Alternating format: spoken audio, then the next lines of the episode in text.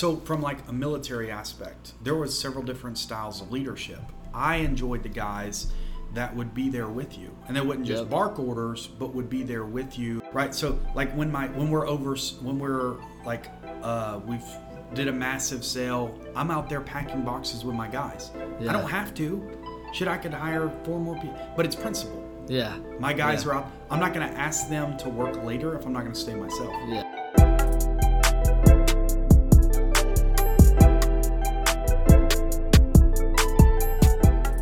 What is going on, everyone? Casey Adams here. Welcome back to the Rise of the Young podcast. And um, today we have Colin Wayne with us, and we are actually here in DC right now for the Military Influencer Conference. And we just got back from dinner. We've had a lot of conversations, but it's, it's time to take it to the podcast, man. I know we've been connected for I think over a little over a year now, and we've been following each other on social media, and I've been following your journey, and we have a lot of mutual friends. So I'm, I'm definitely super excited for having you on, man. Thanks so much. Yeah, dude. Thank you for dinner, first of all, and uh, I appreciate it. I'm, I'm, dude.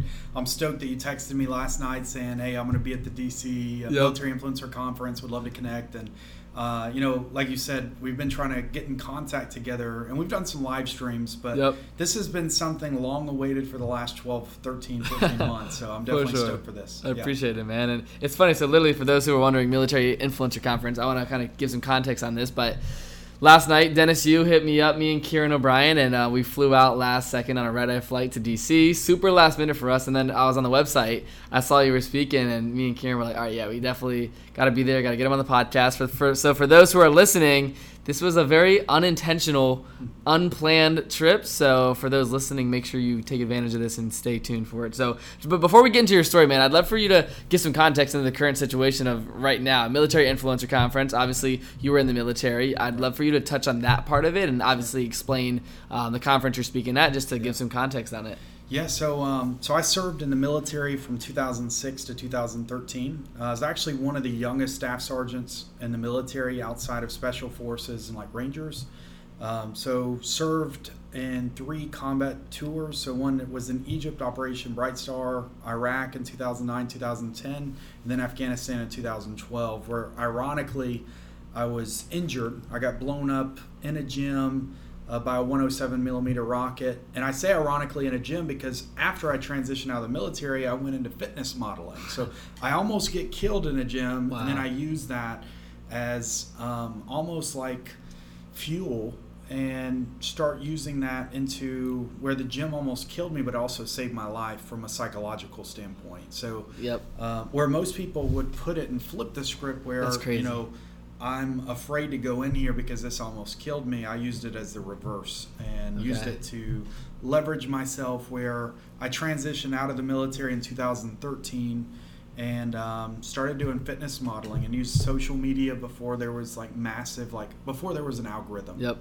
and um, use that as leverage to get pretty much anything that I wanted. Yeah. Uh, so that brought me to where we're at right now, right? And Yep. Redline Steel. I know we want. Yeah. I want to bring that up. So for those who don't know, he's the CEO of Redline Steel, and obviously I want to talk about the military aspect and your background. But bring us current to the company that you've been building for the last three years, really hardcore. Because I think regarding fitness and social media, it really brought you to what this point is in your life. So I'd love for just to give context before.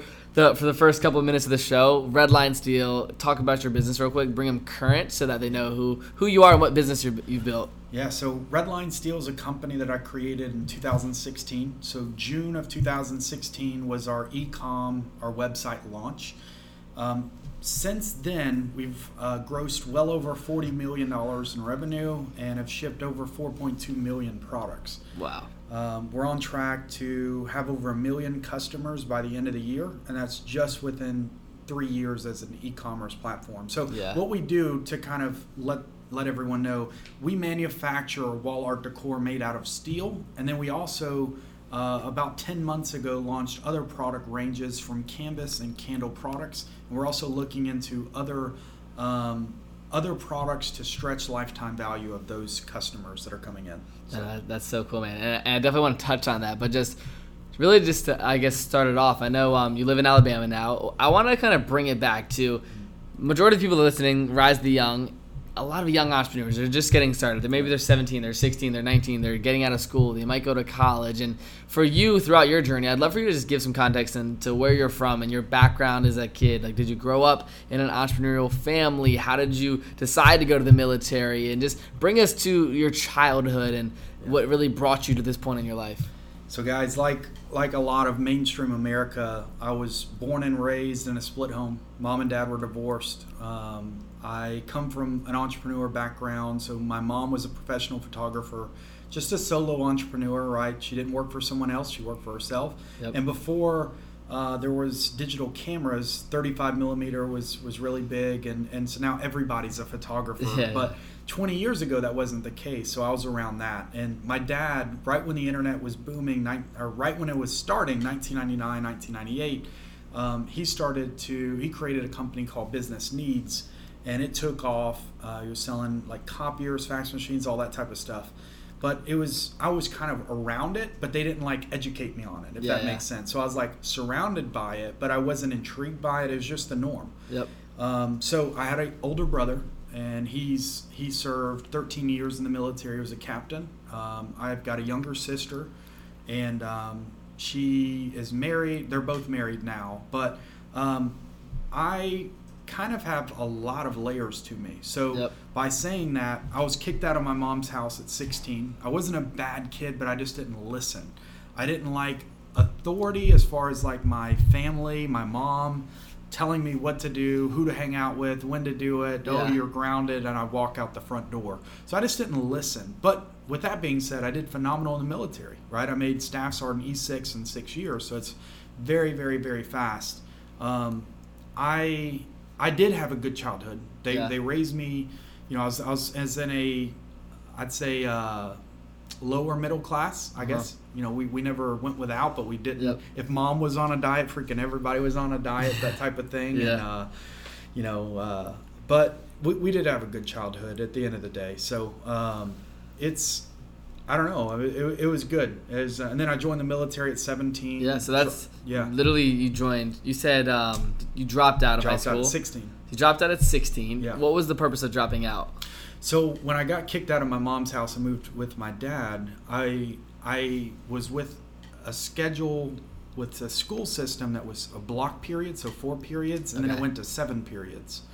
And so because of that conflict, it was going to hold me back an entire year. Now I was already held back once in first grade, and so I was already kind of one of the oldest ones in my class. Now I would be two years ahead of everyone. Yeah. So I'd be like 19 years old and graduate high school. So I was like, screw this. You know, now I'm like technically a sophomore, but I should have been a junior. Yeah, yeah. Uh, but I'm going to go ahead and just get out completely. I'll get my GED and then join the military. And that's exactly what I did. I dropped out at a couple days before my 17th birthday. So technically I was 16. Okay. Um, and then joined the military a few days after my 17th birthday.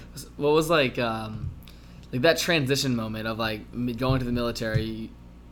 What was your mindset then? Like, obviously now it's like you you're running a business and you're d- crushing the industry, and you come from a background of entrepreneurship. But like moving into the military, like was it something that you were like looking forward to? Were you excited about it, or like what was the current state of mind? Were you excited about the future? Did you have goals set for after the military, or like going in there, like what were you expecting as an outcome for your future? Yes, that's a good question. Um, I've always had high expectations for what I could do. Um, I was always looking ahead. So that's why I ranked up as soon as I could. I was Yep. always going to schools ahead of time.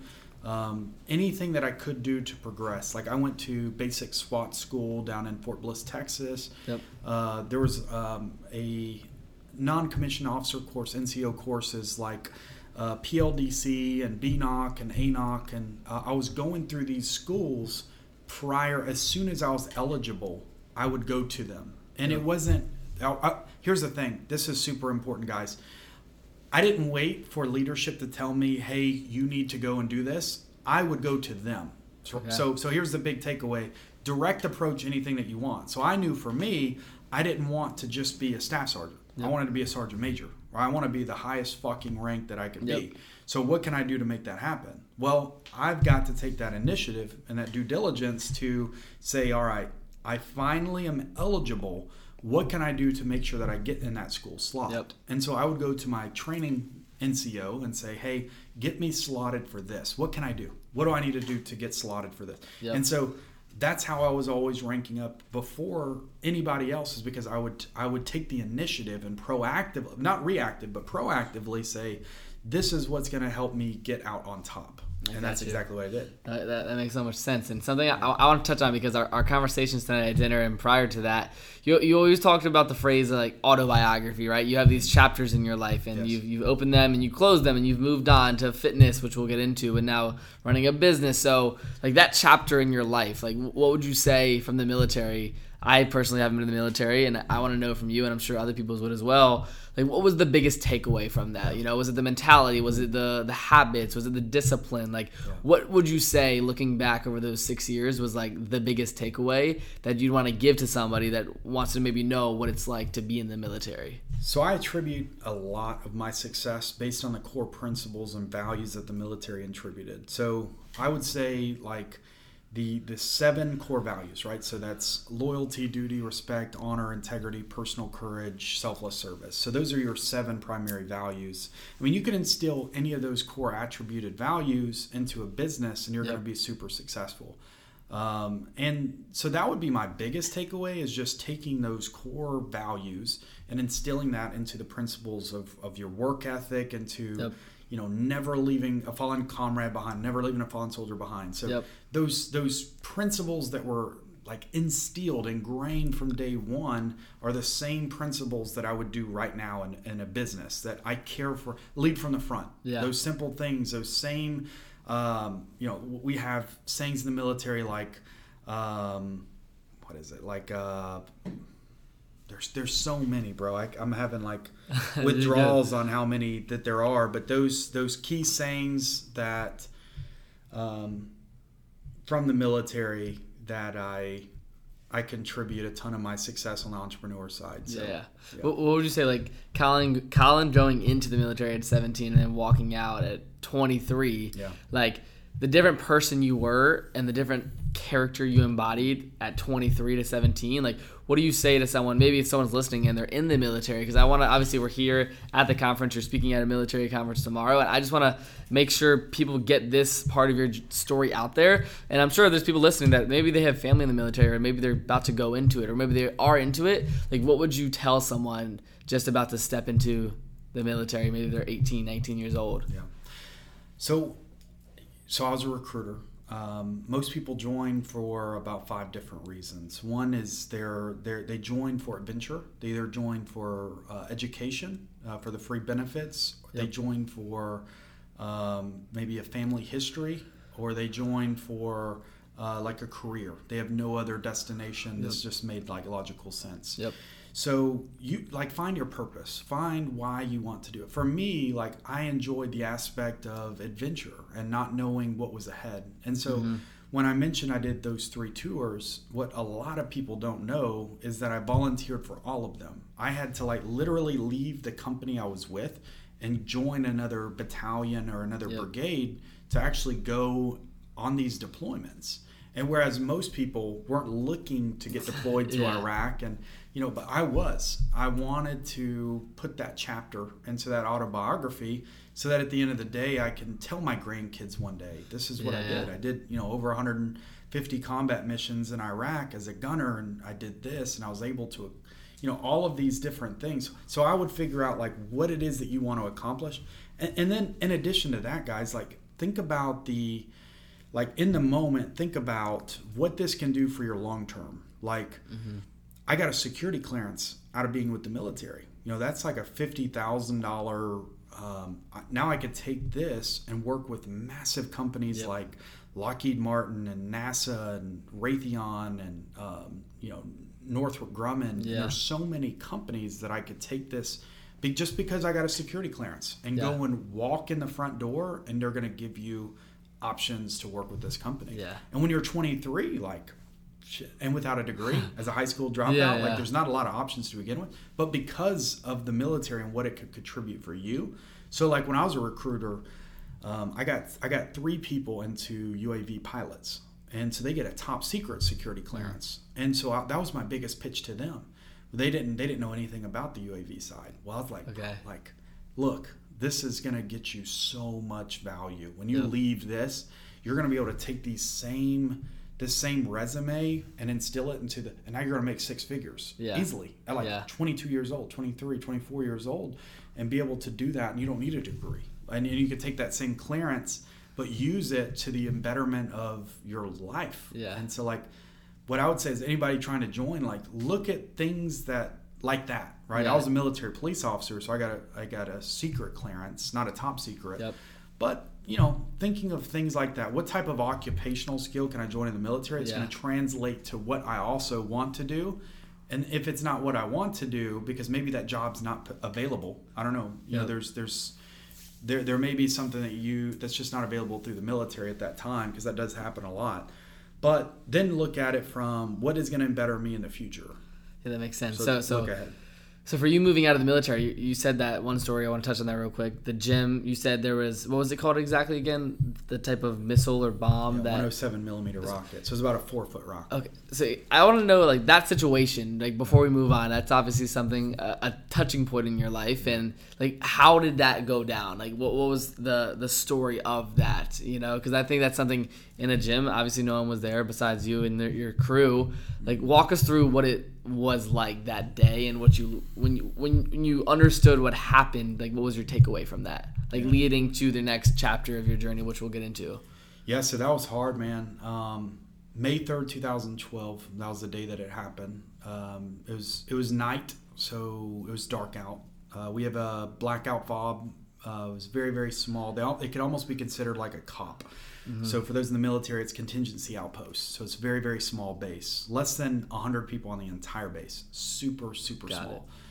Um, my my gym was not like a standardized gym. It was literally like a single wide trailer that was cut in half. It Okay. was very very small. Um, there was no. It was it was concrete cylinders that were around the base, but then it had just a wood roof. So there's not shit. like nothing that would like so the bomb came in through the roof obviously Okay. it was shot in so when you think about where i was in afghanistan it was a small base called FOB Boris they shut the base down because it was very very deadly Okay. um, a ton of actually i'm not saying a ton of people a lot let's say one tenth of the base through the i think five and a half years that it was a base FOB Boris um, i think around 10 people got killed Wow. based on my math yeah. So not good odds. Not when you think there's 100 people on this base Yeah. during that duration. For, but that's also during Yeah. a five-year period. So it's only about you know, you know about two a year, which Yeah. is still horrible. Pac. So we were right on the Pakistan border, and I haven't really told this story a lot. So you're kind of getting an exclusive. So Appreciate FOB it. Boris um, was right on the Pakistan border. So I know you can't see my hands, but we're kind of I'm showing uh, Casey right now. So if my base was right here, think of uh, Pakistan and Afghanistan mountain ranges all going around, and we were basically a horseshoe. So my Okay. base was at the center. It was a horrible geographic place Oh because for us we were getting shot on a daily basis guys while my while i was on this base our base got overran three times no way. by taliban I swear to god literally taliban run on, into the base. on our base Oh taliban on our base and only 100 people on the base so we had VBIEDs, vehicle borne ieds um, every day there was rockets there so they they call it um, there's fighting seasons. So like spring and fall are the biggest fighting seasons. When it gets winter in Afghanistan, it's very it's almost impassable. And so there's not a ton of movement from and then what ends up happening on the Taliban side they'll they'll flee to Pakistan. But because we're right on that border, it's not a lot for them to travel on. So I was there during like this happened May 3rd. So it was right during that that Yeah. that spring, Spring. almost into summer time frame. Uh, but these mountains are impassable. Yeah. They're like when we flew into the base, it's only through helicopters. Oh wow. Uh, yeah, it's it's they're very it's very very difficult from a terrain perspective to get Yeah. from one place to the other. So we were flying Blackhawks and Wow. um, but it's And you're 20, 22, 20, Yeah, 21 years old at the time. yes That's just 22 that's to 23. insane. That is Yeah. insane. But it was All right, so it was crazy, man. So May third, two thousand twelve, I was in a gym. It was about seven thirty p.m. like Pitch- in the gym working out or like what are you yeah, I was in the gym? working out. There okay. was three other people with me. Okay. Um, we heard the IDF alarm siren go off, so you could hear like wah wah. Does wah, that mean like bombs approaching? incoming, incoming? Okay. So our radar system would detect that there's incoming threats, and so it alerted us that there was an incoming threat.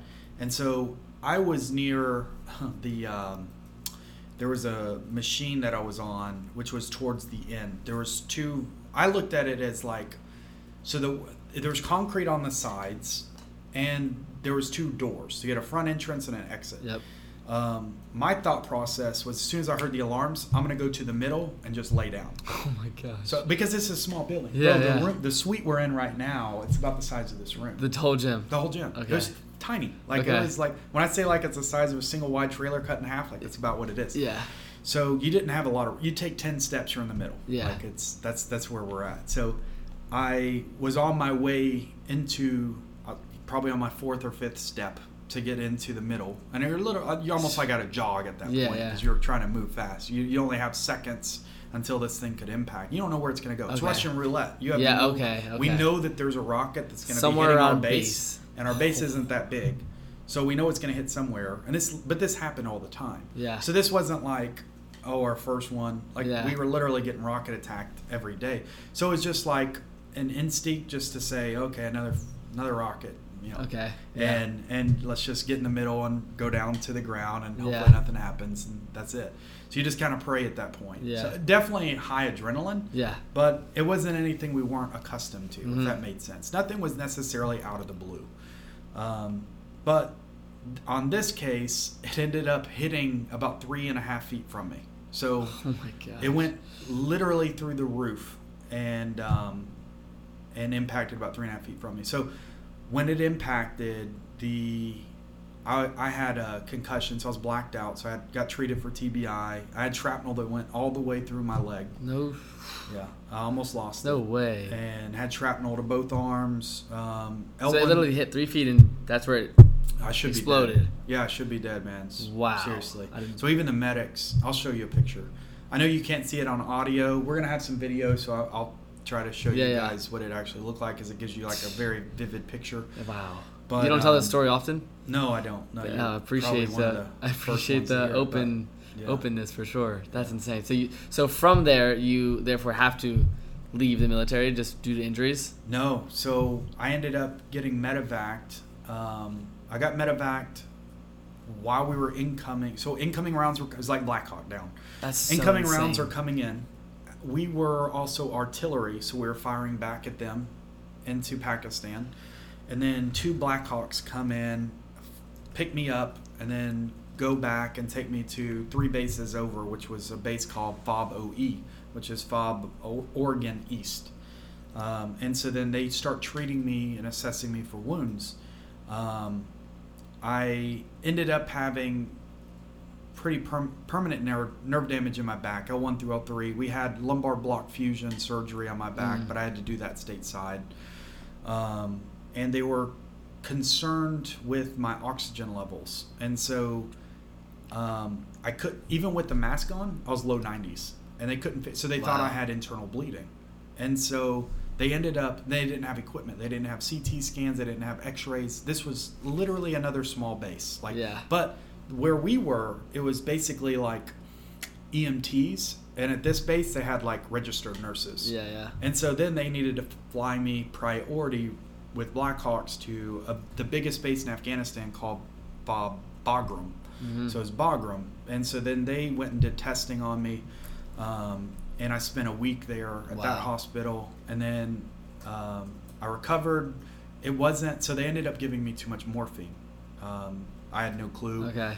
Uh, so it, it ends up restricting your um, blood vessels and your your something about about your blood vessel. It can't get Yeah. oxygen to where it needs to be, and so even with O2, I couldn't get my oxygen where it needed. That's to an be. So insane super, story. It was crazy, man. And That's you know, obviously survived through the grace of God, and um, ended up going back to. Um, I, I just want to touch on that real quick too before we move on. Like that's number one, he's never shared that really publicly, so I, pr- I really appreciate that. And those listening, obviously, you can kind of see the journey before we get into the, business aspect, right? Because I think one of the things, right? Maybe maybe people follow you on social media, or this is their first time coming across you. I think it's like that story truly set the tone for who you are, how you approach business, how you approached weightlifting and like fitness. So it's like I really do appreciate you sharing that part of yourself because I'm sure that really shaped everything prior to that. So I mean, let's move on to more some positive stuff too. So the fitness. You were telling me at dinner, you're like, yeah, I was on 50 magazine covers, and I and I say this because I'm sure you wouldn't just start with this, but I think it's very impressive. Number one, but number two, it, it, it really was that next chapter that you said yes. following the military, and I think just getting into that now, I want to just really see like the transition from experiencing such a like a, a crazy altering life moment of having a bomb go through the ceiling and you almost died to then becoming in the fitness space just shredded and on these magazine covers. Like that's like two different lives right? Mm-hmm. so uh, give it like give us the the transition period and like give tell us the story of how you got into that space and then obviously started making money there and really started to pursue that as a career. Like what was the transition period from the military to then your fitness career yeah, so good question. So um, I ended up transitioning out of the military, and it wasn't because uh, my contract ended. I'm one of the few people that got a, a release for um, shit. What's that one called? It's I said it in the car. Yeah, yeah. It's uh, change the lifestyle. That's right. Yes, change the got lifestyle. and so what happened is while I was a recruiter, so I was a full time recruiter when I got through with all my physical therapy. I transitioned and started a Facebook page, and I had no clue I was doing. I like fitness model. I shot with a local photographer. Yeah. I was in a gym, working out and stuff, and the gym has been my passion for you know a decade at this point. I yeah. loved, lived, and breathed the gym, and so I started a Facebook page and it went viral. And this is kind of like how I started into the entrepreneur space and out of the military. So I transitioned out of the military, and at that point, I probably had around 800,000 followers across social media. So right out of the military. I was still in. Wow. I was still in. So you're so, building that as like a side hustle while you're in the military. Yeah, but I had no clue what I was doing. That's insane. So, like this is so again, guys. If you if you if you listen from the very beginning, high school dropout, 16. Not I did I did do like two semesters in college, but I wouldn't even call it anything. Like, it was like the easy classes. Yeah, yeah. And um, it, school was never for me, but like I started to learn the back end of, of the marketing side. It was very intriguing, and so I transitioned from the military into trying to pursue fitness modeling, and so that was kind of this next chapter. And so the next chapter was I started to grow my social media, not just on Facebook, but also diversified into different platforms. Now, this was a different era. This yep. was not the era that we're in right now, where it's very, very difficult yep. for penetration, like market penetration. So this was a time where Facebook didn't even have paid ads, and there were no algorithms. Yep. Um, so I started to, I grew, my first 30 days with my Facebook page, we grew over 30,000 followers. That's or I'm insane. sorry, no, no, no, no, no, 100,000 followers. 100,000 First 30 days? First 30 days. Of launching, of just like, of posting on But Facebook. I had no clue what I was yeah, doing. Times were so different. No yeah, it's, it's totally different. But like, dude, hundred percent. So if if this person saw uh, this post and they commented, it would be seen by everybody that liked that, anybody yeah. that followed them. So it was unbelievable. It was a phenomenal yeah. time. So timing is more relevant than anything.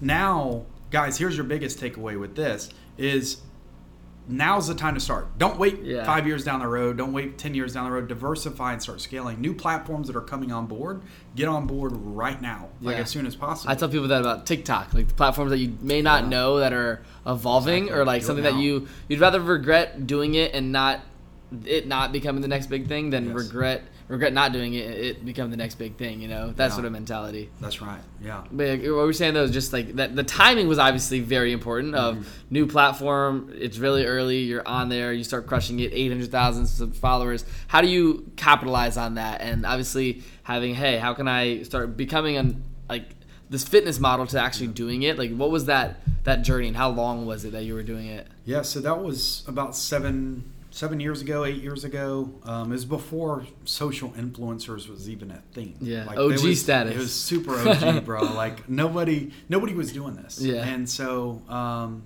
I kind of was pioneering this space without knowing it. Like Yeah. you didn't, I didn't know what I was doing necessarily. It hadn't been done before me. Yep. So it was definitely like a blue ocean market. Whereas right now it's super red. Yeah, Like, there's a ton 100%. of social influencers out there, and and and even like from an influencer perspective. Now it's more it's not sales driven, it's more brand awareness driven. And Yep. like your vloggers, your your guys that are on YouTube, those are going to get your most exposure now versus somebody that just had an awesome Instagram page 8 years ago, 7 years ago. Um, it's, it's the, everything is evolving and changing, Yep. so you have to change with it. Uh, but I was able to take what I've learned from the social side, and I grew my personal brands to over 3.8 million followers to date. And then what I did, and I showed you at um, at, at dinner, is I started to grow other pages. Yep. And so I grew pages within the fitness space that I could leverage um, so that when I would approach massive companies and acquire contracts with them, I could use that as a leverage tool. So then if I shared it uh, on my personal page, I could use this as a distribution source to get more eyeballs. Yep. So now I've got um, three pages in excess of over 4 million on that. So now I have over, what, 7.8 million Yeah. followers across my umbrella um, that now I can charge a premium for to other companies Yep. and leverage that to monetize. And so, but guys, all of this was like, there was an agenda. There was just literally like, let me try it out. I wasn't doing it to mon. I wasn't doing it to make money. It was, Yeah, yeah. It was literally like what made sense. And Yeah. it was like logically, hey, this is working. Let me just keep doing it. Yeah. You know, and then and then share for shares were massive. You know, a couple years ago, two three years ago, and, it, and now it's like it's irrelevant. Yeah. Don't don't do it. It's Yeah. best to just collaborate with other people. They post a picture, you post a picture. Yeah. That's the best way for like a share for share now. Yep.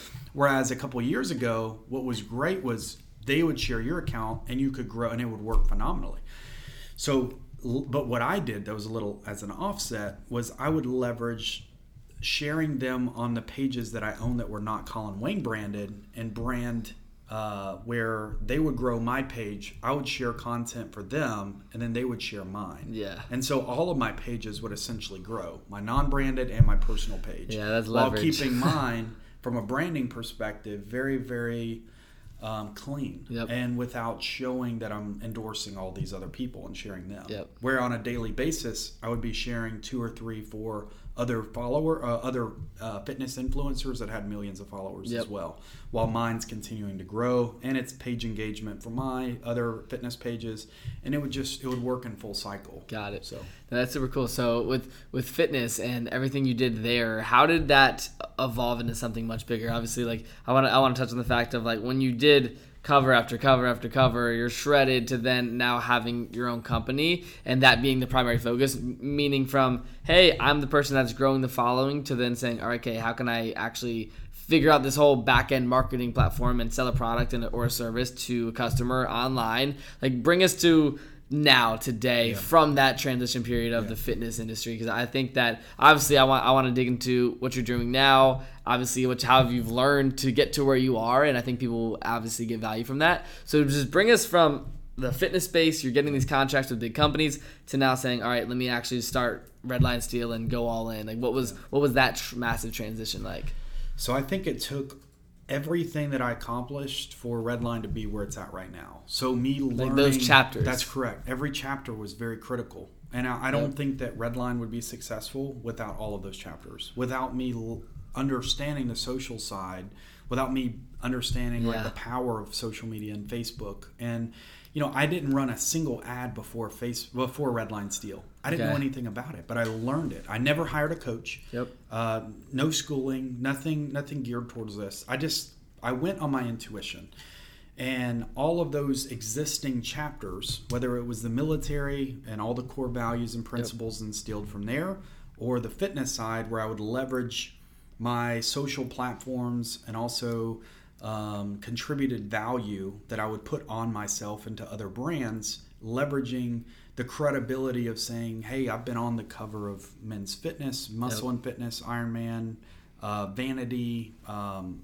you name it, anything Yeah, in the yeah. fitness space I've been on the cover of, and not just in a spread, but literally on the cover. Now, what a lot of people don't know is that value perspective. I was always looking long term, guys. If you get the commonality here, I am always looking long term. Yep, and even still to this day, we were in the car and you're talking about your family goals, the next Yes. ten years, like the Yes. critical components That's of right. timing. I, I Yeah. picked it up for sure. So it's so relative, bro. Like everything that I do is already preconditioned and planned out. And so, you know, yeah, dude, I already have an exit in mind for Yep. Redline even before I was even like I knew that Redline Steel would be a multi-billion dollar exit within a time period. And so always having those time periods in place. So the reason Yep. why I got so you asked me a question I thought it was super relevant is you know why transition from the fitness side into the entrepreneur side what was Yeah. that what did that transition look like Yeah. and so for me what i looked at was where's the longevity what is the liability i've got an eight year old son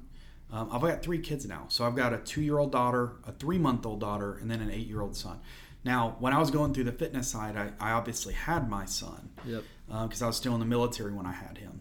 And what I looked at was where is what happens if I get hit by a car tomorrow and my I'm missing this whole arm, my right arm. Yeah. It's just gone, and half my face is messed up.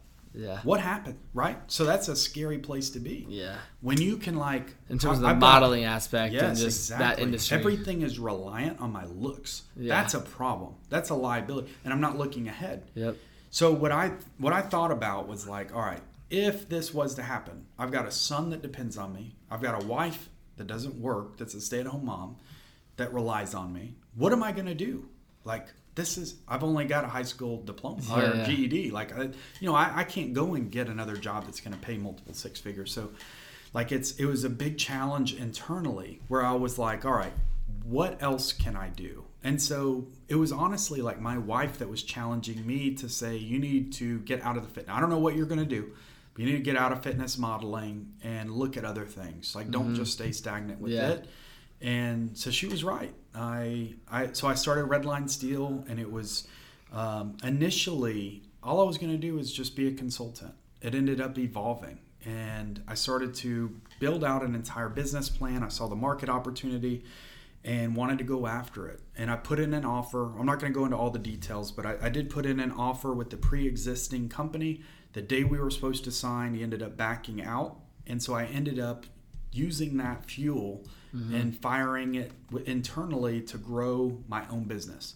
And so, you know, here it is. I created a business plan for this pre existing company. Yep. And then the business plan shifts just like that. Yep. Now I've got to figure out how to make it. I got to figure out how to manufacture it, where to put Yep. all of this equipment, get the capital needed to make this all happen. Yep. And so within, you know, 24 hours the entire thing, but it didn't stop my train of thought. It fueled me 10 times harder. Yeah. I said, "All right, I've got something to prove at this point." Yeah. Yeah.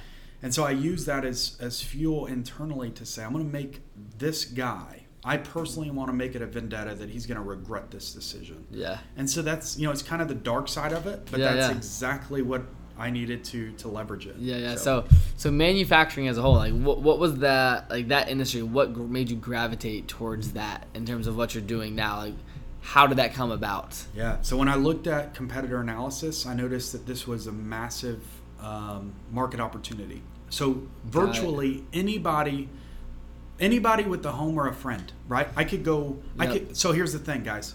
When you're creating art, you could go into cannabis space. You Yep. could go into the motivational space, kind of like what Iconic's doing and Mark Yep. and them. Uh, you could go into sports licensing. You could go into government contracting. I need to use the same equipment into Yep. so many different niche verticals and different avatars and different demographics. So I looked at it as a no-brainer. Like, and I also said, all right, I wanted to do home decor. There's nobody that's over 10,000 square feet within this space. That is a massive market opportunity. And so that's considered a blue ocean market Yep. opportunity. It's kind of like what we were talking about with the social influence side, right? Yeah, yeah. Eight years ago, it's wide open. Yeah, so you do just saw it. You and saw I just it. saw the opportunity. And so now it's becoming very, very saturated because they've seen the success that I've brought with it. Yep. And so, you know, we've shipped, I told you, over 4 million products now, um, have over a million customers by the end of the year, grossed over $40 million in three years Yep. as an e-com platform. And um, What was the that being three years? Like, what was the the first year, the first six months? Because I think if people are starting companies now, or maybe they're like in the early stages, Yeah. I want you to break down like the the rate of growth in terms of like what you did in terms of the hiring processes, but most importantly, like when you started it to the first three six months, like. What was the foundation you built on? You know, because I think if people are starting businesses today, Sure. like how should they look at their first three six months? Because, like you said before, you, you're always meticulous with time frames. Yes. So to do that in such a short short amount of time of three years, I'm sure you had deadlines or you had to hit these numbers by this date. Like, what was your growth strategy moving into the business? So I think it was a two part. One was looking into your liabilities from like a, a rent perspective, right? So looking at acquisitions on like I'm going to be into this space. I would never sign a lease longer than 12 months because I don't know where I'm going to be in 12 months. And I know if I'm I'm right here and our first Yep. building was only 5,000 square feet. If I'm still there 3 years from now, which that's exactly what he wanted. He wanted 36 months. He didn't want to budge. Yeah. And so I said, three years from now, if I'm still in 5,000 square feet, I'm in the wrong bit. I don't, I don't even want to be in this business. Yeah. Like, I messed up. Yeah. So something is wrong. so I had to renegotiate power of the deal. I had to leverage putting more of a down payment to lessen that liability for him. Yep. And then what I also looked at was, well, the first six months, I was trying to figure out how to turn the damn thing on. I didn't know how to, to run a manufacturing, like the plasma table, how to grind, how to powder coat. Yeah. I didn't know what I was doing, to be honest. So this was a market that I had absolutely no no reason to be in. Yeah. The- During that time, like, was there frustration and doubt and like, or like, what was the mentality when you had no idea what you were doing? driven, Okay. driven. I was never. I never doubted myself. Okay. Ever. I still don't doubt myself. Yeah. There's still not a day goes by that this won't be a multi-billion dollar company. Yeah. So it started with the vision. I knew that this could be a multi-billion dollar company, and I put time limits on it. I said, you know, within seven years, it's going to be a billion dollar company. And same thing I told you at dinner, like Yep. offline, off off this podcast, like this is where it's going to be, and this Yeah. is what's going to happen. And by the time I'm 40, this is what's going to happen, and then I'm going to run for Congress or senator. Yeah, this yeah. is when it's going to happen. Yeah, it's so cool. I, I picked up on those little cues for sure. And, and so all of these things are destined to take place premeditated because I believe in it and you don't doubt yourself. Yeah. And so I think that that's that's a massive like for any entrepreneur wanting to get started, never second guess yourself or, or, or doubt yourself. You know, when I left a very I was I was at the pinnacle of success within the fitness space when I left. And I was questioned left and right. Like, what are you Like, doing? why Like, what's do you your little? Yeah, exactly. Like, why are you what are you doing? Yeah. Like, and, and, and you know the first 12 months we didn't see massive success. Yeah. you know we did we did less than a million well I, i'm not saying massive success. We did less than a million dollars our first year. So it's like 980 $981000 Yep. we grossed year one. Not massive success not horrible but Yeah, yeah. it was enough where it's like enough to get your beak wet and be Yeah, like okay this has legs we can scale it. Um, what we started to realize was that the, the constraints of our manufacturing capabilities to our incoming orders, it became very hard to manage the two. And so that's still a challenge. Yep. And so I'm in a very, very unique business model where we control all aspects. So everything within the business from the product development, the creation, the customer service, the uh, lottie dottie everything the product Yeah. manufacturing, the fulfillment distribution, the marketing, the you know everything is done internal. Yep. And so that's how you control the growth, and that's also how you have larger exits Yep. at the end of the day. When So- you everything. Yeah, it's um, you know it's managing those expectations, but also putting time constraints and time limits. And I'm very, I'm very accountable, and I'm very I hold myself to a high standard. yep. I, I look at it as so I'm, an, I'm from Alabama, right? So Yeah. Nick Saban, I look at it as a as a Nick Saban approach. I don't care if we're up 100 to zero. We missed the field goal. Why did we miss the field goal? Yeah. Like we shouldn't have done that. So there's some, there's some KPI that's Okay. missed, and that's how you make it better. And that's how you make it stronger. And it's not band aid fixes. This happened. What can we do to prevent it from happening again? And this is the outcome that needs to happen. And so, th- so Yep. it's, it's taking those learning lessons, and it takes you And dude, it's a pivot, right? You've seen those entrepreneur charts. Oh shit, Yeah, we're doing yeah, great. yeah. Oh no, we're, we're, we're doing horrible. Yeah. Why did I do this? And then it goes back up and it goes back down and it's massive low. When there's Yep. highs, there's huge highs. When there's lows, there's there's huge lows, and we all go through it. Same with me. Yep. Even, even, no matter what scale. And guys, the bigger that you get, the more obstacles and things that come in the way. So you know, within three years, we'll be you know over hundred million dollars um, annual as a business, and we'll be hitting new challenges that Yeah. what today was super stressful. Three years from now, aren't even a thing. That's not even a worry or a Yeah, concern. It's like whatever. And so, I think it's just getting comfortable with the uncomfortable. That makes sense. So so now looking throughout like the last the, the last three years with scaling and hiring, what is your process with that? How do you maintain team culture? Like we were talking about Andy Frisella earlier in terms of just what he's built 1st Phorm wise, and I know you guys have a great relationship. So for you, what what's it been like to scale to a team of you said sixty people or around around sixty? Like how do you maintain culture and keep people accountable? Yeah, so that's that's very difficult, especially when you start getting to certain numbers. Mhm. Um, it's something that's very important for me from the culture perspective. Uh, I think that by leading from the front and also having all of our leadership uh, accountable and that are also in the trenches with your guys Yep. has so from like a military aspect there was several different styles of leadership. I enjoyed the guys that would be there with you. And they wouldn't just Yep. bark orders but would be there with you. So let's say that we had to go and we called it police calling. So it'd be like picking up cigarette butts around. It's the little things. Yeah, yeah. right? So like when my when we're over when we're like uh we've did a massive sale i'm out there packing boxes with my guys Yeah. i don't have to Should i could hire four more people but it's principle Yeah. my guys Yeah. are out i'm not going to ask them to work later if i'm not going to stay myself Yeah. I, like dan said at dinner i'm one of the last ones to leave every day. Yeah. do i have to no i don't i don't have to honestly other than mondays and our monday morning like all call meetings and and some certain like kpi meetings with key, key management i don't have to be there Yeah. like i'm at a point right now where we're scaling into the the i'm personally scaling into the macro where i can focus on some of the bigger pictures Yeah. and looking at like massive plays like getting into the drop shipping side getting into large retailers like walmart and cabela's and amazon and and, and doing these like uh, speaking events and Yeah. you know going to vegas in three weeks and doing that type of thing that's a little Yeah. bit more intriguing to me but i st- while i'm home in alabama i divert and give 100% attention and i also expect that my leadership would lead from the front as well Yeah. and so I don't care what your resume says at the end of the day. Like if if we don't so here here's a perfect example. And I hope she doesn't listen. I doubt she would. We hired a CPA um, for the finance side. Okay. And dude, phenomenal resume, right? She had like five master's degrees, Dan knows. And the first day she was there was ironically a Monday. And Mondays Yep. are all call meetings. And so we have all of our key executives and management in a meeting. And so there's about what about ten of us, nine of us, something like that.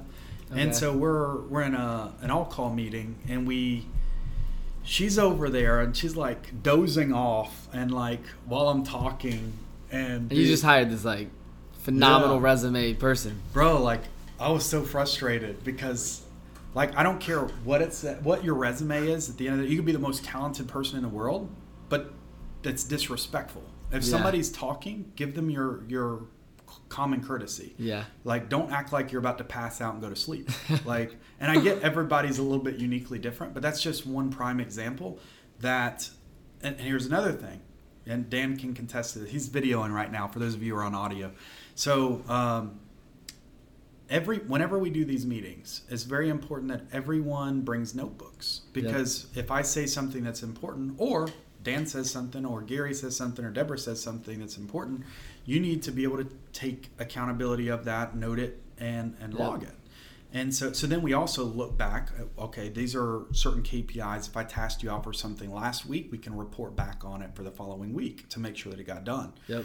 you know i've had i've sent people back and then like called them out in front of everybody not intentional but out of out of out of i guess just to prove a point that it's disrespectful to show up without a notebook Yeah. um, and I don't know if that really makes sense to you. I'm probably not. I'm not Mm, portraying sure. it right, but at the same time, it's like I'm going to do the same. Give me that same common yep. courtesy for me. And so culture is very important, but it's also like for me, I think the biggest thing that we embody is that we're not I from the top to the bottom, we're not too good for it. Yep. And we're not above it. And we'll do sure. anything and we'll go in the trenches with you and I will outwork everything that you do.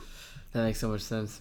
Lead from the front, right? Yeah. Lead from the front. I, I, I have a couple more questions like right before we wrap up, and that is number one, just like throughout the last three years, if there's someone listening that's literally, I would say, I want I, I sort of want to gear towards your younger self, right? With you don't you didn't know these chapters in your life. You didn't know it was going to go from the military to this fitness training to this thing on social media becoming super hot and then starting this company. Like how do you describe those transition moments and how, what would you tell to some 18 year old that's listening like what to expect along their journey just in terms of your journey so far so I guess the best way would be to put myself back in my 18 year old self. Yeah, and let's so, hear 18 year old Colin. What yeah. would you tell him listening to this?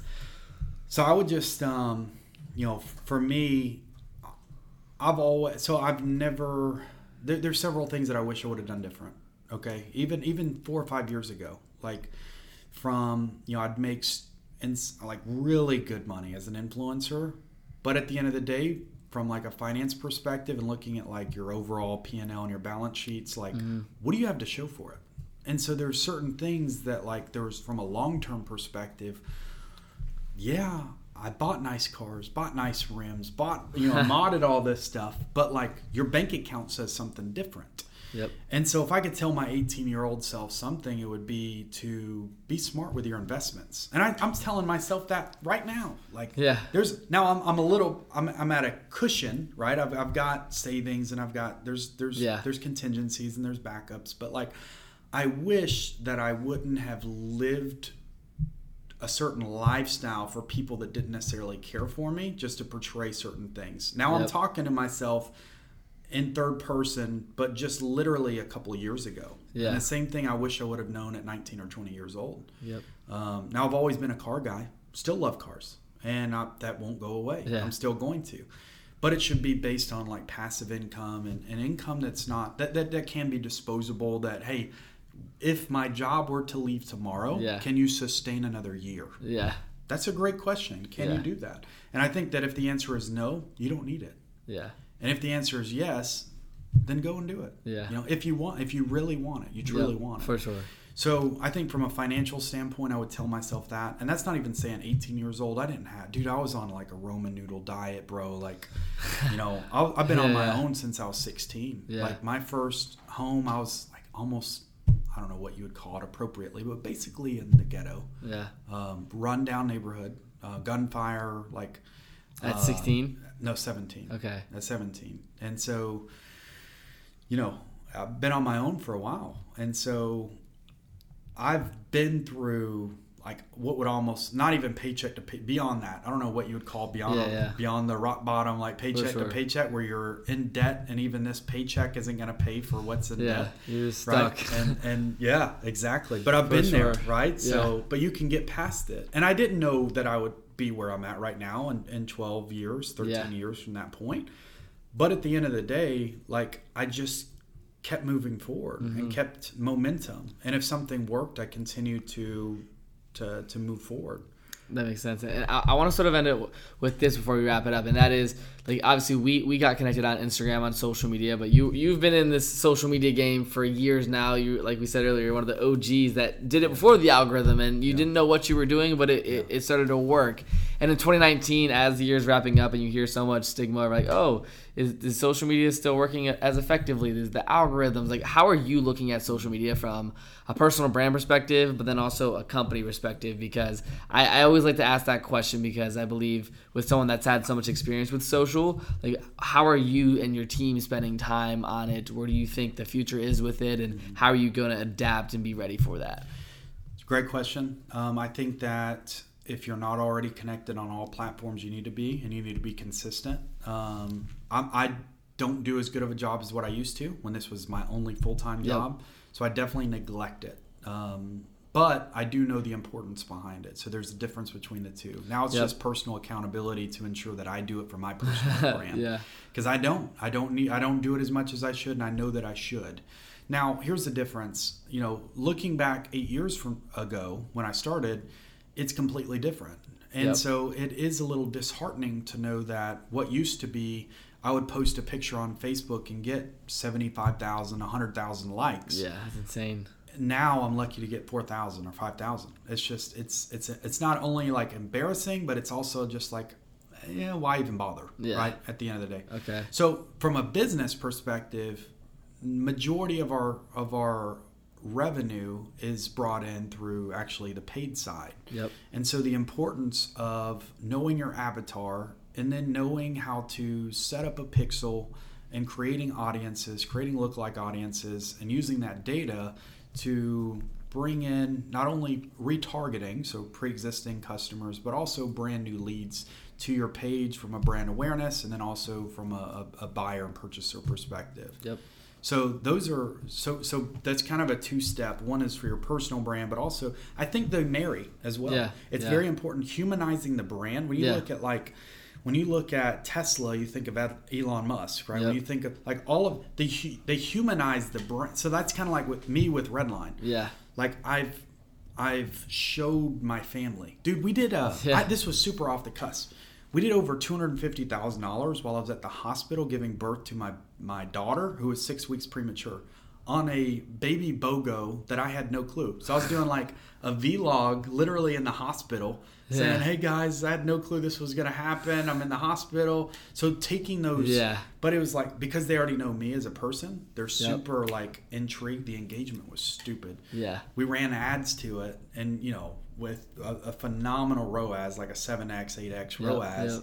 you know grossed over a quarter million dollars um, within two three days Yeah. and so it's knowing how to connect with your brand from a personal and branded like personal brand relationship with them and then also leveraging the data to retarget and then also prospect new customers to your your business pages Yep. so but they they they're both both very very important Got it. All right, just, just to wrap it up, last question. So, what would you define moving forward is a you're 30, like you said earlier, you're 30 now, and you have these landmarks of time in your life that you want to have goals by. It's like, what does success look like for you moving forward? Mm-hmm. With a family now and three kids and Yeah. management of time and understanding you need to make these smart investments. Like, how do you define success in your future? Man, it's tough. I haven't really thought about it, man. So this is kind of catching me off guard. um, so for me, I, I mean, it's just like living life on your own terms, but without stress, Yep. right? At the end of the day, like when you look at most like relationships, the communication is is one of the hardest downfalls for most relationships. And also to Yep. take it a step further, a lot of times it's financial constraints that are causing the tension to begin with. Yep. So financially being free, but also from a communication aspect with my family, with my wife, with my key executives, as long as there's an open dialogue and an open communication workflow, and also a financial stability where I know I'm taken care of, and also Yeah. my employees and my key executives know that they're fine and there's no worries, then it creates an atmosphere of that true success Yeah. where there's not necessarily a massive stress level where we can adapt to anything that comes our way, but we can pivot without, hey, if we take a down quarter, it's not a big deal. Mhm. We have KPIs, we have savings that will sustain us for another 12 to 18 months without any issues. Yeah. So I think that that's kind of what I'm looking at, like from Got a it. 30s perspective. Yeah, yeah. Like, and, and it's a little unique. Everybody's going to be a little bit different, but you know, the communication workflow as well as the financial stability to say that if something were to happen, let's just say, okay, perfect example.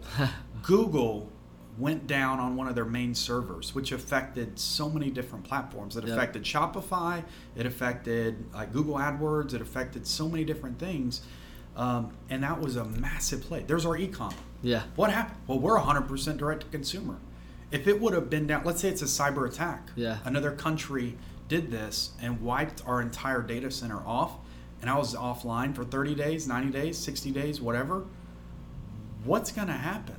Right? Those are the things that Yeah. that, that that'll truly define your success. Yep. Is to say without knowing that this is going to happen. Nobody can predict that. Yep. I can't predict it. I have no clue it's going to happen. But if I can say, okay, if this were to happen, it's the same thing like while I was in the fitness, saying if I were to get hit by Yeah, a car, yeah. what would happen? And so it's those premeditated things Yep. that I'm And- constantly thinking about to make sure that I can negate those those obstacles before they even become obstacles. Yeah, that makes so much sense. So, really, man, Colin, I, I want to end here, man. Just where's the best place that people can learn more about your story and your journey? Obviously, we've been talking about social media the whole time. So, if they want to follow you and get more connected with Redline and yourself or everything you got going on, the events, like what's the best place for them to connect? Yeah, so um, our website, redlinesteel.com, you can check out some of our products. Everything's made in America. Um, they're awesome products. We put a lot of, of, you know, literally blood, sweat, tears into each Yeah. one. Uh, so much work that goes into it. My personal uh, Instagram, Twitter, Facebook, everything. If you look up Colin Wayne 1, uh, that's me on, and they're all verified platforms. Yep. On Facebook, just look up Colin Wayne. YouTube's Colin Wayne. So you can just look me up and you'll Got you'll it. see And, and I'll link it all below for sure. I mean, last but not least, Colin, I know this is our first time connected. I feel like we did a pre podcast before the podcast. We've been talking all night, and I know um, it's getting late now, so I definitely appreciate your time, appreciate just the. The information, not only from a military aspect, but I believe like the story itself, how you got to where you were, truly impacted me for sure, man. So thank you so much, my Hey, brother. bro. For sure, man. Thank Yeah, you, everyone thank you. listening. Make sure you go follow Colin. All the links will be down below. And other than that, make sure you subscribe. I will talk to you guys soon.